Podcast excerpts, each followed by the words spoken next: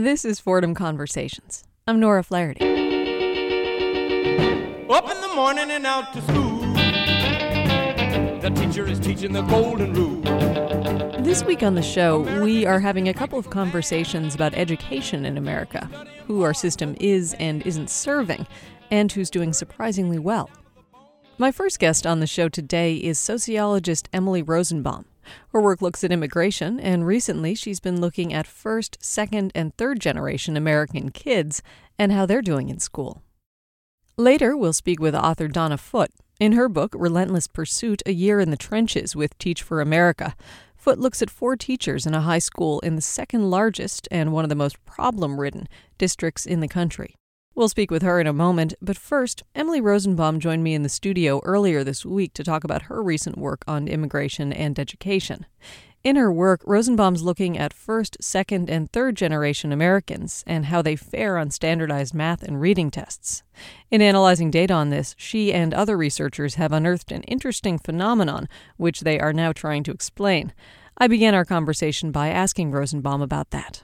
Well, um, this project was motivated partly by an interest in a notion called immigrant optimism, which derived from findings of previous research of generational differences, in which the second generation, the U.S. born kids of foreign parents, and foreign born kids were actually doing better in school than third generation kids once you statistically removed the effect of factors that would inhibit their performance, such as lower socioeconomic status, English language problems, so on and so forth. And so this um, overperformance or better performance, let's just say, relative to the third plus generation, led researchers to develop this notion of immigrant optimism. Uh, which basically refers to a set of um, attitudes and behaviors and also relationships that help to buoy up immigrant kids' uh, educational performance. So leads to lower levels of dropping out and better test scores than you would otherwise expect or see just by looking at their scores per se. Tell me a little bit about this idea of immigrant optimism. What does that mean on the ground? Um, well, on the ground, immigrant optimism would mean um, less cynicism towards the role of education. Um, so immigrants come here largely to seek a better life and to seek better opportunities for themselves, but also for their kids. And so this um, the selectivity, if you will, for determination and the belief in education as a as a factor in um, in success in your life success, and the link between education and the kind of job you're going to do and the kind of income you're going to earn, propels immigrant kids and the sons and daughters of immigrants to overcome their sets of disadvantages, again, like low socioeconomic status and English language problems. So um, the support that they get at home from the immigrant community and their own behaviors to um, match that support. So never being truant, doing homework, doing lots of hours of homework, and actually doing homework.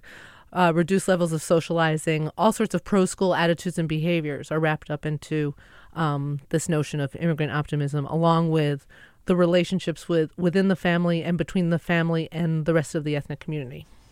So you have this idea of optimism or immigrant optimism. Are there any other sort of notions that have been put forth to explain why there might be these disparities in performance? Um, not entirely. I mean, we would expect from traditional assimilation research that um, over time, and as immigrant families or their descendants achieved more, that the ethnic group would melt into the rest of uh, mainstream society. So the fact that immigrant kids would do almost as well as third generation kids once you removed these uh, statistically these these um, factors that inhibit their performance isn't so new. But the fact that they're doing better than the third generation suggests that there's something really good about the immigrant experience and something maybe not so good about the native born experience with respect to achievement in school. So, what are some of those good and not good things? What are some aspects of the experience you might look at? Uh, well, again, since uh, immigrants tend to come seeking better opportunities, immigrant kids and kids of immigrants are imbued with this notion of optimism, but also they are reminded of of the sacrifices that their family has made for their future. So, um, so insofar as their relationships are positive within the home, um, their behavior conforms to these expectations. In uh, native born homes, whereas, you know, many native born homes have these expectations and these behaviors and so on and so forth, there can be more cynicism about what education will get you in the future. Okay. And so leading uh, students to question do I invest in my education now, or if I can just go out and get a job and make a living, why should I go to college? You know, why should I finish high school?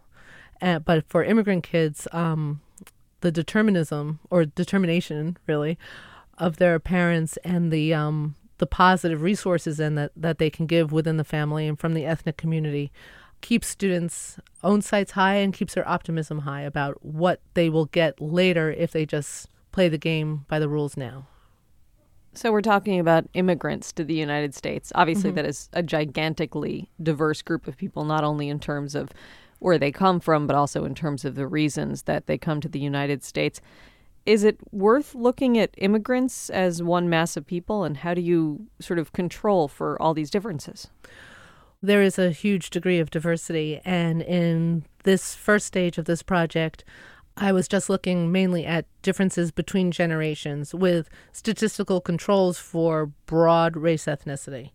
But um, different um, ethnic groups have different levels of resources and obviously different cultural approaches to education and, uh, and many other things. And so the next stage of the project is really to look at specific groups per se, such as Mexicans, um, Chinese, depending on how um, how large the the samples are within this data set per se, to see how these factors that work to the advantage of immigrant kids in the entire sample work for them or not work for them or just as strongly or, or more weakly or in the opposite direction.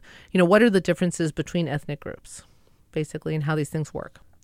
So, in a nutshell, what have you found and what does it mean?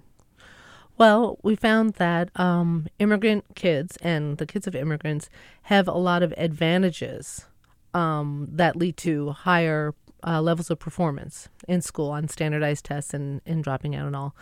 Um, but they also have disadvantages. And all of these things are measured relative to what the third generation has. Okay. Um, and although when you look at their performance without taking into account other things, it looks like immigrant kids are doing worse than the third generation. The advantages that they have outweigh the disadvantages statistically, and their performance actually ex- exceeds that of the third generation. So they have all sorts of um, benefits and advantages that, that are inherent to the immigrant experience and the immigrant community that helps them to raise their performance relative to what the third generation can do. So, what happens after the first generation that things start to sort of to change in terms of the orientation towards school? Well, it's unclear. I mean, um, there's this idea that assimilation for many groups really isn't that good a thing. You know, that the U.S. approach in different areas of social life and health can actually be damaging to groups. And so, this, this sort of uh, downward trajectory in um, educational outcomes suggests that assimilation may have sort of a dark side. There's a lot of evidence that uh, immigrants have better health outcomes than do uh, their native born counterparts, and even without taking account of any other contributing factors, higher birth weight, uh, a range of things. And so, um, so there's this idea that even though there's a national tendency to um, be less than caring for immigrants, let's just say. Um, immigrants arrive here with a number of strengths and a number of benefits to society and relative to um, to U.S. society that wither away the longer that they're here. And so, um, so rather than thinking that there's something wrong with the immigrants or the ethnic groups, maybe there's something that's less than healthy about the U.S. You are listening to Fordham Conversations on WFUV 90.7 and WFUV.org. I'm Nora Flaherty. My guest in the studio this week is Fordham University sociologist Emily Rosenbaum. We're talking about immigration and education. In a few minutes, we'll speak with author Donna Foote about Teach for America in one of the nation's toughest schools. But first, let's hear the rest of my conversation with Emily Rosenbaum. You talk about or you look at um, social capital in this. I've heard that phrase many times and never really understood it. Tell me how it works here. Well, social capital consists of uh, the resources that are uh, embedded within social relationships. So, generally speaking, there are two forms of social capital with respect to kids. Um, one is within family social capital, and one is between family social capital. So, within family social capital consists of the kinds of resources and um, knowledge that parents can give to kids, and also that siblings can give to to kids. So, it can be good or bad, right? If you have um, badly behaving siblings, they're they're a, a a role model of bad behavior for you. But if your parents have um, connections to other people that um, broaden your perspective, broaden your horizon, or give you access to other people with other ideas and other resources themselves, that can be a benefit. The between family social capital consists of resources, uh, as I said, that that um, reside in the links between families and between families and social institutions. So this would be the interrelationships and the reciprocity um, perhaps between parents within a school that could um, provide more of a of an enclosed network for kids that would inhibit any delinquent behavior because it's more than just their parents' eyes watching them. Um, but also links to the school personnel who might then take um, a stronger interest in um, individual students because if their parents are involved, the teachers have to uh, respond directly to the parents instead of just a parent at home kind of thing. Let me ask you um, immigration now is a lot hairier than, well, maybe it's not, but it seems like it's a lot hairier now than it used to be. It's a lot more complicated. There's a lot more different things happening. People are coming from all over the place. This phenomenon that you're looking at, is that a modern thing, or do you think it's something that may have been going on all along? Well, I think that a number of the processes have always been there. Uh, you know, within family, social capital is always um, you know, it exists independent of historical time period and well, I shouldn't say that. But um, a number of these processes were present in earlier uh, waves of immigration as well as today. But the thing that differentiates today from earlier periods is that education is much more important in um, securing a stable job and a well paying job than it was even 30 years ago. And so, insofar as there are groups who uh, disproportionately are left by the wayside um, and don't graduate high school and thus are are um, stuck in low wage, no benefit, no possible possibility of mobility jobs, um, that's not good for anybody, basically. So we all basically have a stake in the educational attainment of of all kids one of the things that affects the ways that kids do in school, as much as we might not want to think about this, is the fact that their teachers have particular opinions about them. For immigrant kids, how does that affect them?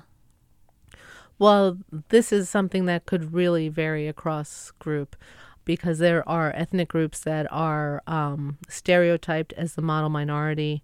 And so teachers may have um, may have expectations based on stereotypes that they're going to perform well and that they are going to be teachers' pets, and so they behave towards them in that way. Whereas there are other groups who may be stigmatized or racialized, um, and so teachers may act on stereotypes that these kids will um, behave badly or are less than intelligent or you know any other kind of negative stereotype and then behave towards them in that way so uh, these practices could clearly build in additional stratification or separation between groups, regardless of how individuals are performing. I know you're just beginning this work, but I will ask you this. If we want to learn lessons from the children of immigrants in terms of how they're performing in school, what can we learn from them? How can we change things so that more kids do better? Um, well, the main ways that policy or that change can come from the outside in would be to affect the way that schools are organized and how they integrate parents from different groups and different um, uh, immigrant statuses to be involved in the school insofar as they have time to be, but to be involved and to be aware of what's going on with their kids and and um, and how to help them do the best that they possibly can. The disadvantages that kids may have, that immigrant kids may have within the family, which are fewer than those um, linking the family to outside institutions, it's not really the place of policymakers to go into families and try to reorganize them. So that's not really that's not really the material to learn from. That's just the immediate context of kids' lives to understand.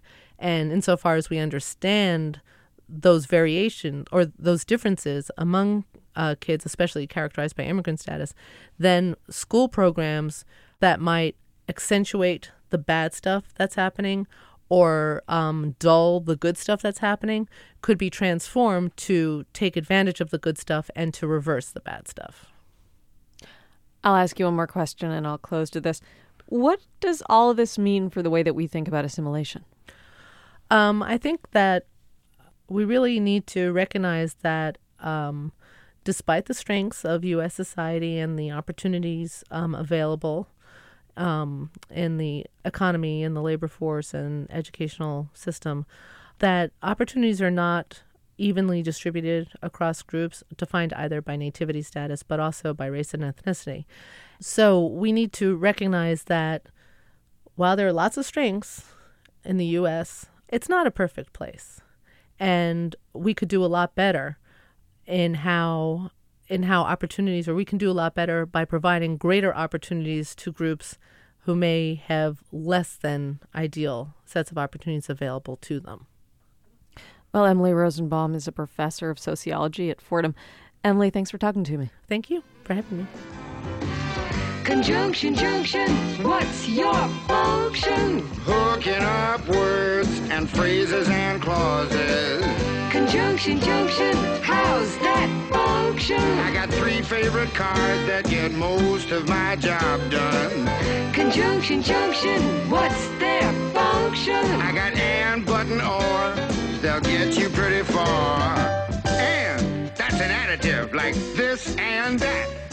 But, This is Fordham Conversations on WFUV 90.7 and WFUV.org. I'm Nora Flaherty.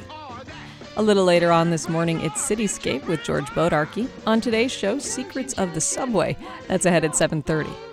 But first, for a year, journalist Donna Foote followed four Teach for America teachers as they worked at one of the nation's toughest schools, Locke High School in Los Angeles. Her book, Relentless Pursuit, chronicles their year and tells the story of Teach for America, an unusual nonprofit organization that's been placing teachers in under resourced schools since 1990. That book's out now in paperback from Picador. I spoke to Donna Foote by phone from her home in LA. Donna Foote, thanks for talking with me. Oh, you're welcome. My pleasure. I have to say that reading your book, I was very surprised to learn some things about Teach for America. And most of those revolved around the fact that TFA is so intense. Tell me a little bit about Teach for America and their recruiting and their training of teachers. Well, um, as you know, Teach for America is a nonprofit that recruits the top college grads to teach in low income schools. It it kind of is run like the way we used to think of Fortune 500s before the crash of the market. So it kind of has a head of a, a really high flying, uh, high achieving uh, business, and it has the heart of a nonprofit. So uh, it's kind of an interesting uh, hybrid in which you know high goals are set and and achievement is tracked and and the uh, business model requires constant fine tuning and the idea is sort of relentless pursuit of results and that happens in the classroom among the recruits and also within the organization You talk about the um, the recruitment and training process of several of these, well, of four of these recruits. Tell me about how that worked. um, it's very very intense they, they it's referred to as boot camp and believe me, it's like a boot camp. Um, the recruits spend five weeks um, in this intense environment in which they are uh, being uh, taught some of the uh, content that they need to to um, be successful in classrooms, and and and then they themselves are teaching during the day as well, and they have homework and, and lesson plans, and it's a very, very intense um, experience that really bonds them and uh, Teach for America hopes prepares them as well as one can in five weeks for the rigors of the classroom. But even prior to the boot camp, there's this recruitment process that I was surprised some of them even being recruited without their knowledge. Well, it's really interesting that um, that Teach for America really has been competing with the investment banking firms and and the high uh, flying consulting firms, and you know, obviously the salaries are salaries of starting teachers. So, um, you know, it's tough. So, what Teach for America decided in order to, to stay competitive was to actually seek out the um, candidates that, that they wanted to apply because they believed they'd be successful.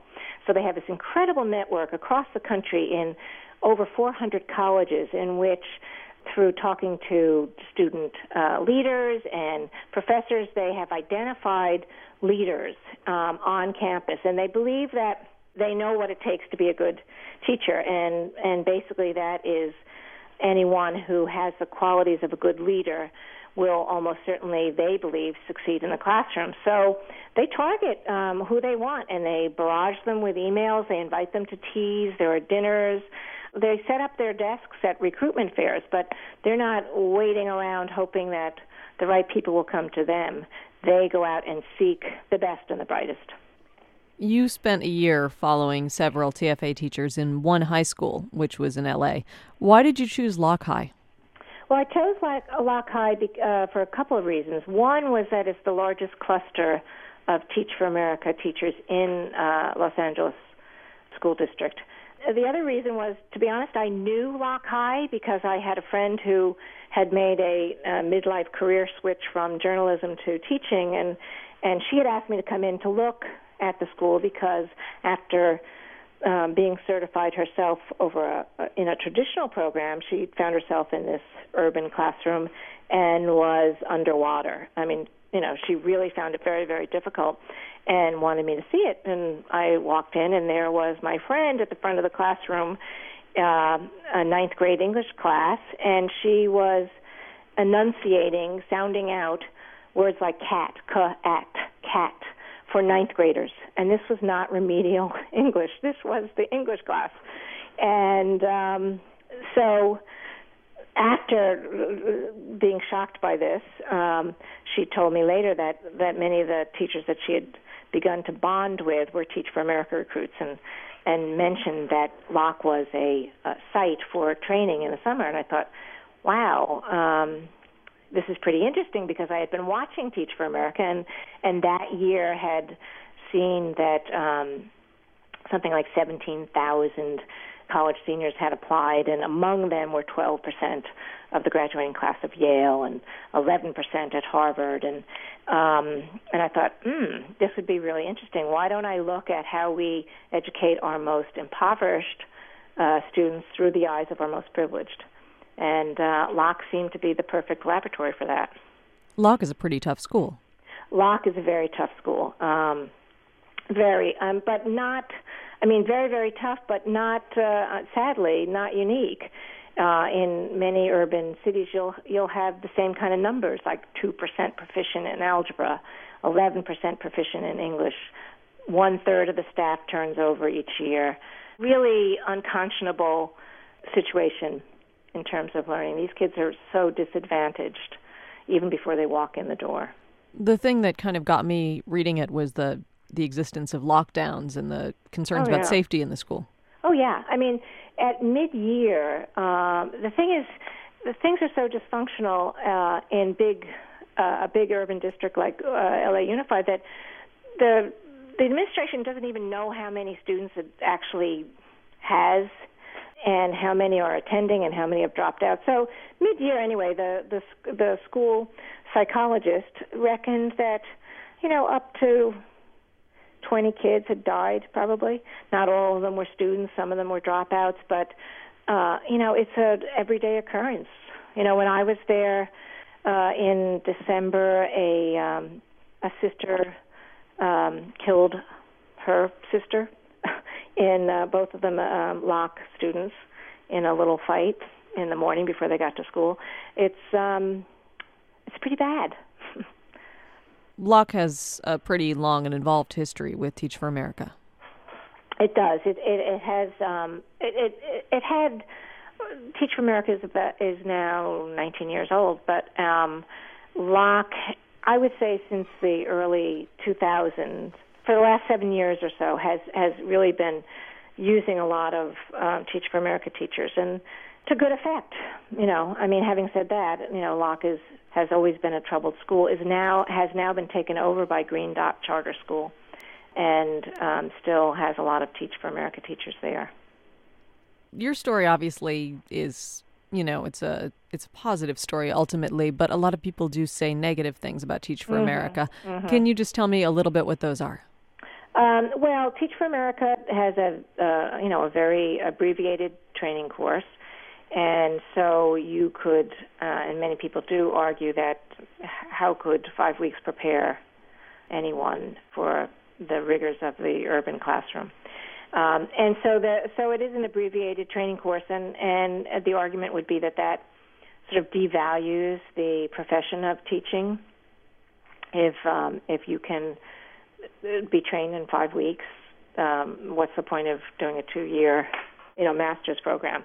So there is that. The other the other issue is teacher churning, and one of the major problems in in our big um, dysfunctional or those schools anyway that are dysfunctional in in the urban cities or in the rural areas is that um, the teacher turnover is just horrendous and leads to more instability and if you have teachers cycling in and out in two years, that does not um, bode well for you know a, a cohesive staff. The problem is real because many of the Teach for America teachers do leave after two years, and and Teach for America actually expects that to happen. Everyone uh, um, agrees that that can add to teacher churning. The problem, though, is not just peculiar to Teach for America. It's uh, teachers all across the country are bailing one third of all teachers, new teachers, leave within three years, and half leave within five years. So this is not a problem um, that Teach for America is making, and uh, it's certainly one that's um, endemic across the across the board in American education. So it, it, that really argues for us to really address the problems that are plaguing so many of our dysfunctional, low performing schools.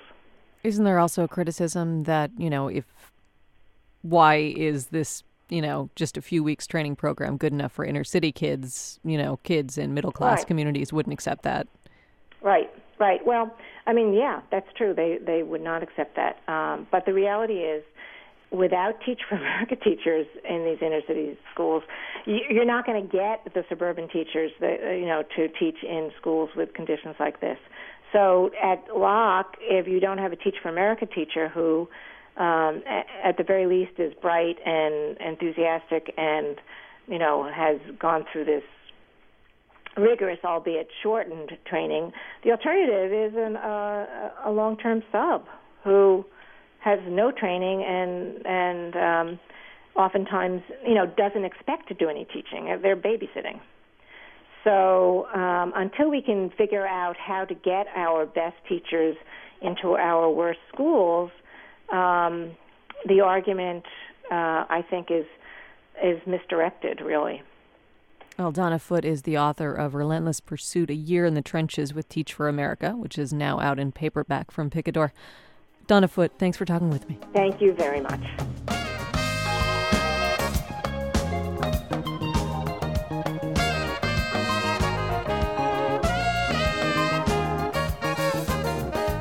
WFUV, this has been Fordham Conversations. The show's available as a podcast at WFUV.org, and it's also in our audio archive, which is also on our website. If you have any comments or questions about today's show, you can email us. Our address is fordhamconversations at WFUV.org, and we would, of course, love to hear from you. I'm Nora Flaherty. Cityscape is next. Thank you for listening, and have a wonderful weekend.